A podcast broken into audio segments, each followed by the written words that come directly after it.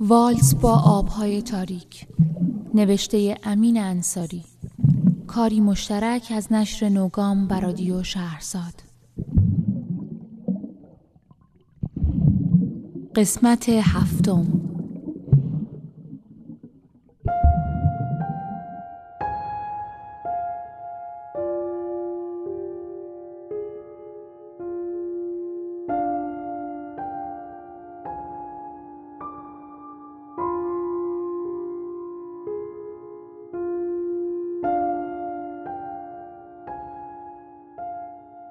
از درد دندان چشم باز کردم و به هزار زحمت نشستم. انگار چند روز خوابیده باشم. تمام بدنم گرفته بود. آدمها دوباره جمع شده بودند روی قایق از بس که گرم بود. چند نفری که دور برم بودند ملاحظم را کرده بودند و گذاشته بودند بخوابم. بعد از آن شب که توی ماشین گذشته بود و روزی که همش استراب بود اولین بار بود که درست و حسابی استراحت می کردم قایق با همون سرعت دیشبش پیش می رفت اگر همینطور ادامه می‌داد تا شب می رسیدیم به جزیره کریسمس. سلیم رفته بود پیش حسن پیرمرد هم خواب بود. به محض اینکه چشمم بهش افتاد تمام حرفهاش از ذهنم گذشت. یادم افتاد او به قایقی که ما را می‌برد به چشم تابوت نگاه می کند به تبعش یادم افتاد که قرار است خودم را بیاندازم توی آب و شر این دنیا را از سرم کم کنم. وقتی این ماجرا را در ذهنم مرور می کردم دوباره انگار داشتم به کس دیگری فکر می کردم کسی که دور بود و کمی می شناختمش معلوم بود خودم را پرت نمی کنم توی دریا اینها حرفهای من نبود حرف کسی بود که دیشب چشم گذاشت و امروز لابلای آدمهای در و روی این عرشه وول می‌خورد. سلیم خودش را کنارم جا کرد. خیلی پاشو پاشو یه نگاهی به آب بنداز. به آب؟ به منظره روبرویم نگاهی انداختم. از آن سوی قایق تا بی نهایت دریا بود. خبری نیست سلیم. مثل دیروز دیگه. اون دریا رو ول کن. دریای زیر پاتا بچسب. نفهمیدم چه می‌گوید.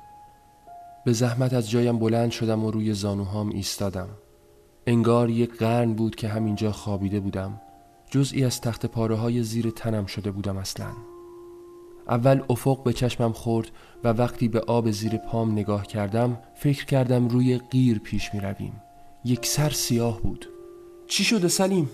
کجاییم ما؟ ارزم به حضورتون توی راه بهشت آقا داوود همان آبه منتها عمقش زیاد شده یعنی چقدر؟ شانه بالا انداخت یعنی این سیاهی که می‌دیدم انعکاس تاریکی عمق دریا بود؟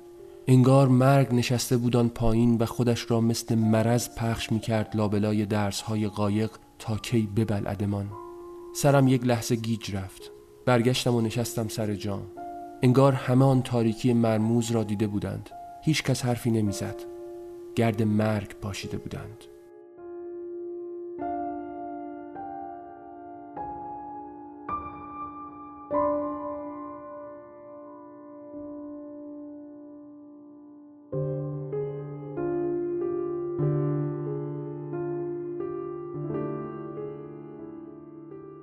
یک دانه سیب به عنوان نهار به هر کداممان دادند که نمی توانستیم بهش لب بزنیم.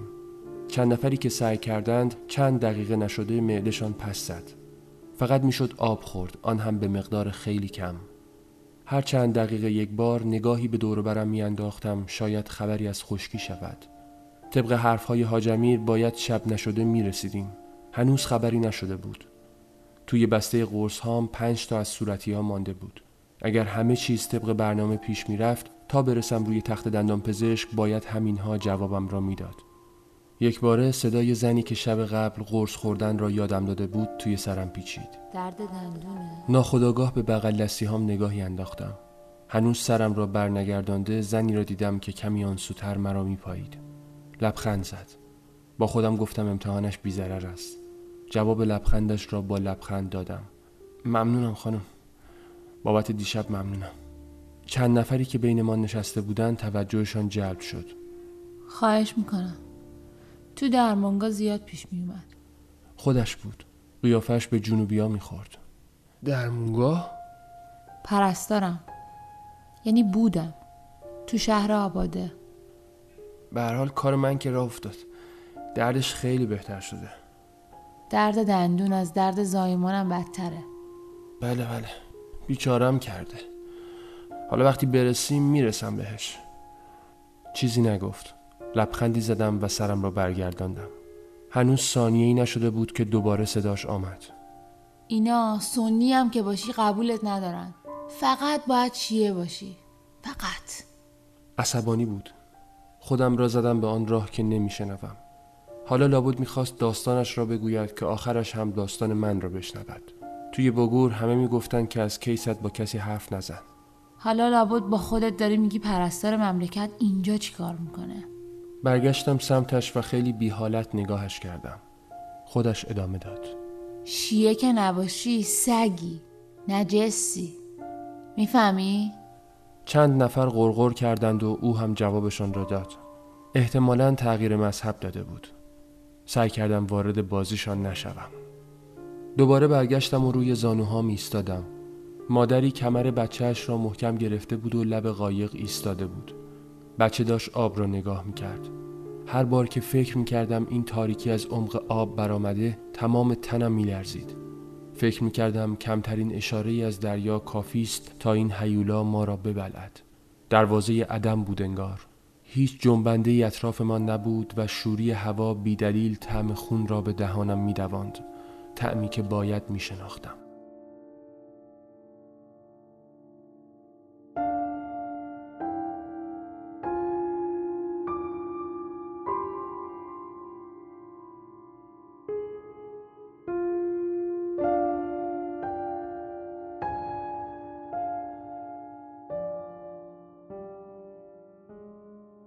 بار اول که ناسه پرویز را خواست تا درباره اعترافاتش صحبت کنند به محض اینکه پرویز نشست ناسه گفت عالی جناب این بود اطلاعات ذی قیمت شما؟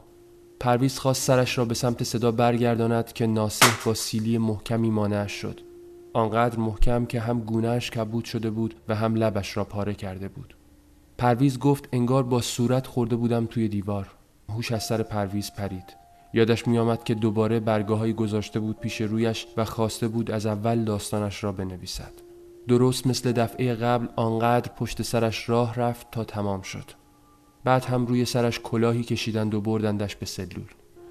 طعم خون تا چند روز توی دهان پرویز جا خوش کرده بود.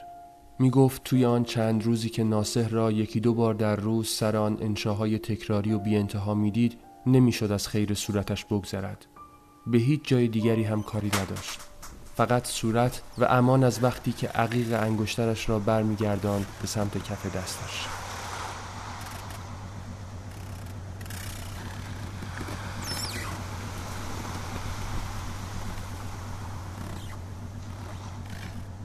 سلیم پیشنهاد داد برویم به حسن سری بزنیم. از خیره ماندن به دریا خسته شده بودم. قبول کردم.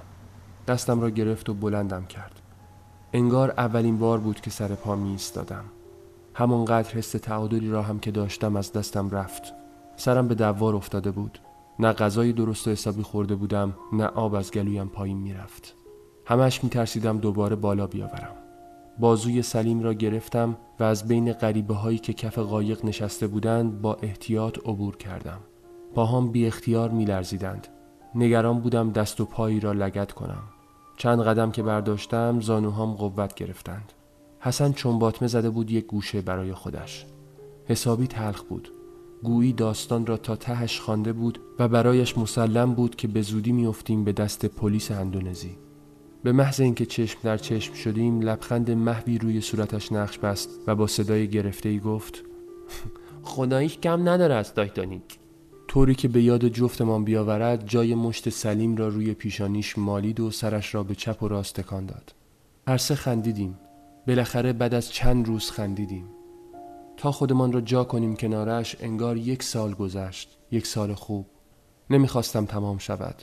عاشق آن لبخندها شده بودم. می‌دانستم به محض اینکه بنشینیم دوباره شروع می‌کنیم به آیه یأس خواندن. همه مزنون بودیم به شرایط. حرف دیگری نداشتیم که به هم وصلمان کند. لاجرم برمیگشتیم سر بدبختی هایمان انگار ماهیچه های صورتم لبخند را فراموش کرده بودند. حتی سلیم شروع کرده بود به مالاندن دستاش به هم. این کار را نمی کرد مگر اینکه از حس و حالی خوشش آمده باشد. حسن هم می خندید اما آخرش چه؟ باید می نشستیم و همین طور هم شد. حسن تمام راه را قاچاقی آمده بود از مرز پاکستان. نمی توانست از فرودگاه بزند بیرون. سر چند چک و سفته با کسی که می گفت دو سه سال پا اندازی خواهرش را کرده بود دعواش شده بود و آخرش هم نفهمیده بود آن نرغول را کی دراز کرده. بعد هم مردک یک طایفه صاحب پیدا کرد. حسن هم از این آن پول قرض کرد و آمد تا رسید به اندونزی. سال قبل همین وقتها یک بار با یک قاچاقبر اندونزیایی آمده بود این راه را. اما قایق بی صاحب برگشته بود سمت اندونزی. می گفت بعضی از قاچاقبرها با پلیس دست به یکی می کنند پولت را می گیرند و بین راه با پلیس قرار می گذارند. این را که می گفت یاد پلیس هایی افتادم که بین راه ما را اسکورت کرده بودند. چه حالی به همان دست داده بود. حسن آخرش هم نفهمیده بود که به عمد برشان گردانده بودند سمت اندونزی یا واقعا سرگردان شده بودند. می گفت به هر حال آدمی نیست که دو بار از یک سوراخ گزیده شود. ازمش را جذب کرده بود که دانه به دانه این به قول خودش جک و جوانها را خلاص کند قبل از اینکه گیر بیفتد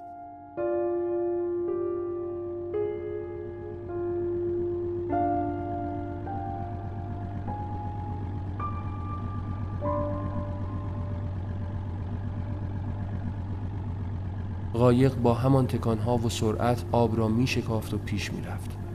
حسن از دو سال در به دریش می گفت و ما انگار قصه می شنیدیم. یک جورهایی خوشحال بودم که هیچ وقت توی آن قایم باشک لعنتی جای او چشمم را باز نکرده بودم. می گفت یک سال برای حاجمیر پادویی کرده تا توانسته سوار این قایق شود. وقتی برگشتیم کنار پیرمرد و نشستیم با خودم فکر کردم پرویز اگر داستان این بابا را میشنید به خودش چقدر حق می‌داد که روی این قایق باشد چه نسبتی بین او و آدمهای روی این قایق می توانست وجود داشته باشد؟ بعد از آن اگر یکی بلند می شد و می گفت به خاطر این از راه آب آمده که تمام خانوادهش را کشته یا مثلا برج آزادی را به کسی فروخته یا کاروبارش به دود و دم مربوط بوده و جا برایش تنگ شده من تعجب نمی کردم سلیم می گفت اینها طبیعی است. او بیشتر از من دیده بود. زیاد بیرون می‌رفت و با این و آن دمخور می‌شد. از این داستانها زیاد شنیده بود.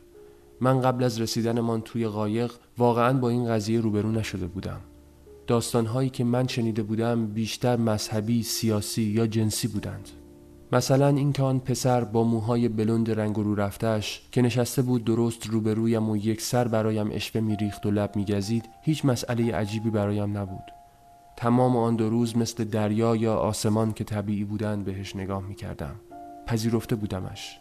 می‌دانستم از این دست پناهنده ها توی این راه زیادند. اما اینقدر تنوع را پیش بینی نمی کردم.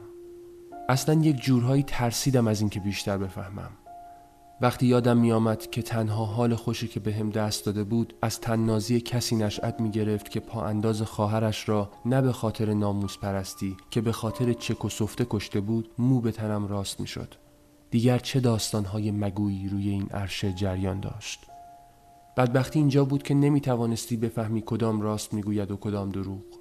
مثلا چطور می‌شد فهمید واقعا آن پرستار مذهبش را تغییر داده یا اینکه دنبال بهانه میگشته تا از کشور خارج شود.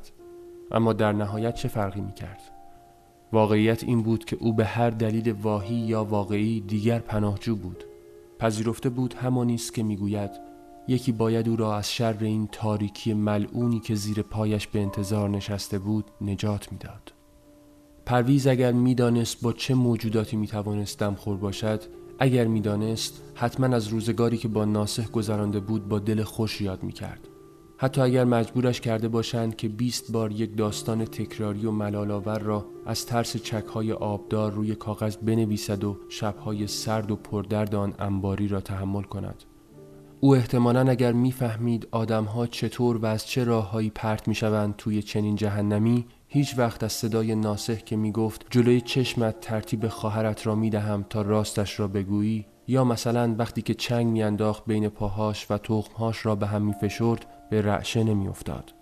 لاقل آن وقت مسئولیت با کس دیگری بود. می توانست پیش خودش توجیهاتی بیاورد که درد را از سر بگذراند. مقایسه بیجایی است البته. هر کسی یک جور تاوان زنده بودنش را پس می دهد.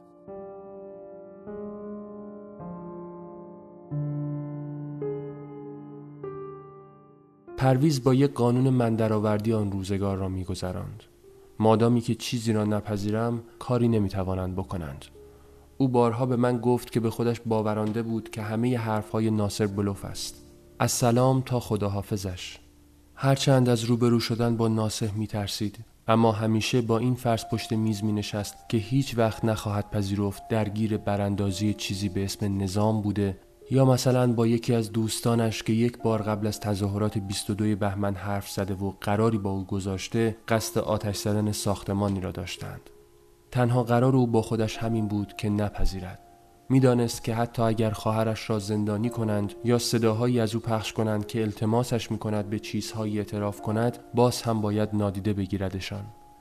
او به خودش باورنده بود که همش بلوف است که خوردش کنند. اما حالا نپذیرفتن به چه کار ما می آمد؟ چیزهایی که می‌دیدیم هم بلوف بودند آن تاریکی مطلق زیر پاهایمان ترسی که از نیستی هر چند لحظه یک بار با هر تکان قایق به جانمان میافتاد چه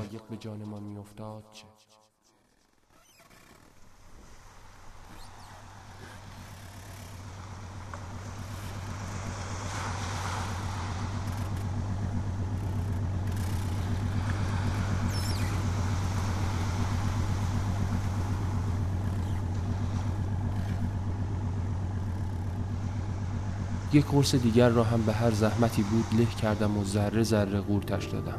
زهر مار بود. نسبت به اتفاقاتی که روی قایق میافتاد بی تفاوت شده بودم. فقط اگر دردم میخوابید و کمتر فکر می‌کردم حس خوبی به هم دست می‌داد. کمی سبک می‌شدم. پیرمرد بین چرتهاش بی هیچ مقدمه گفت سه تا پسر داشته و هر سه را سر هیچ و پوچ اعدام کردند. زنش را هم سر اعدام آخری زش کش کردند. عکس عمل خاصی نشان ندادم. تنها حسی که داشتم این بود که او راست می‌گوید. او که نمی‌خواست برسد فقط می‌خواست خلاص شود. خلاص شدن او با همه فرق داشت. لازم نبود دروغ بگوید دلیل نداشت. وقتی در جواب هیچ چیزی از من نشنید صرفه کرد و دوباره خوابید. پیش او حسی از گناهکاری وجودم را پر می کرد سفری مثل این چند آدم پاک باخته مثل او می‌خواست.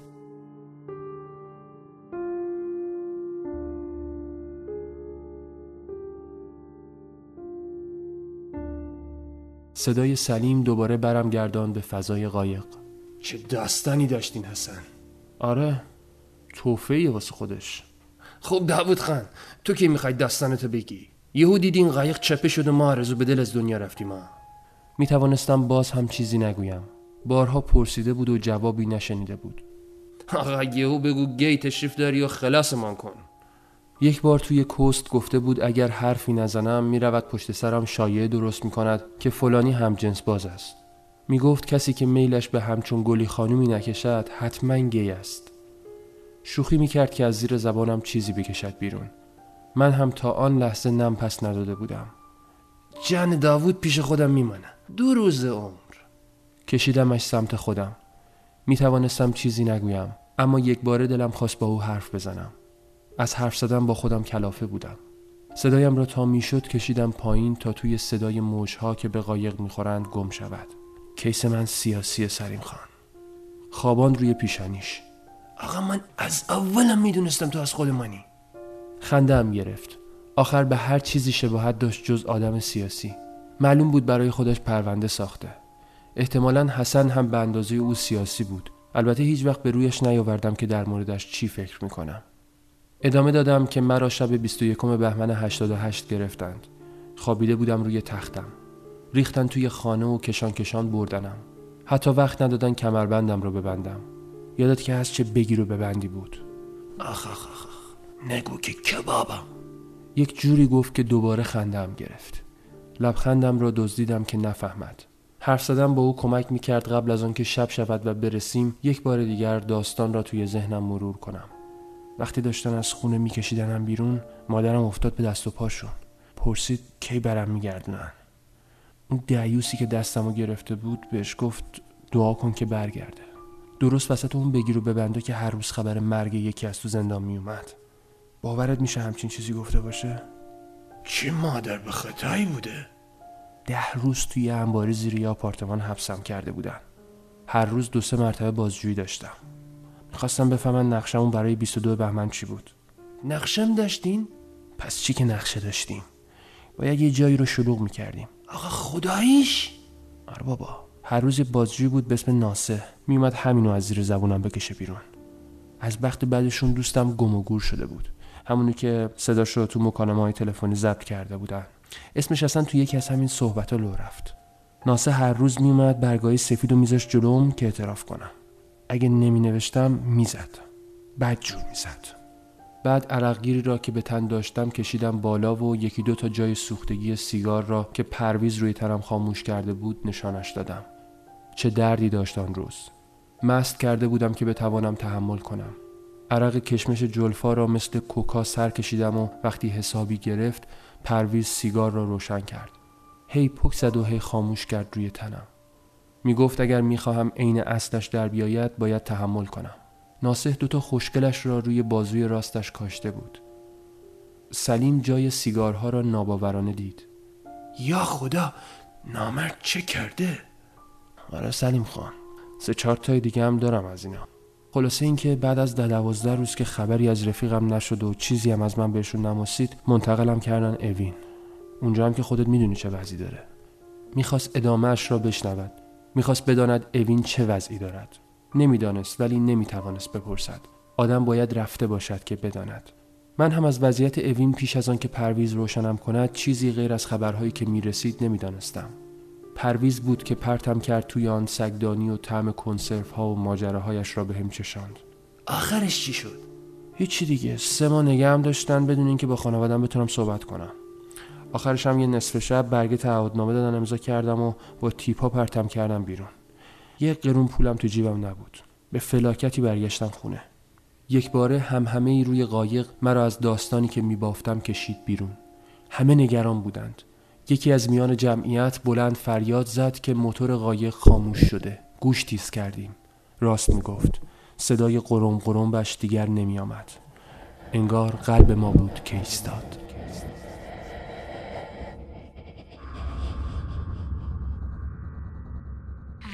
با آبهای تاریک.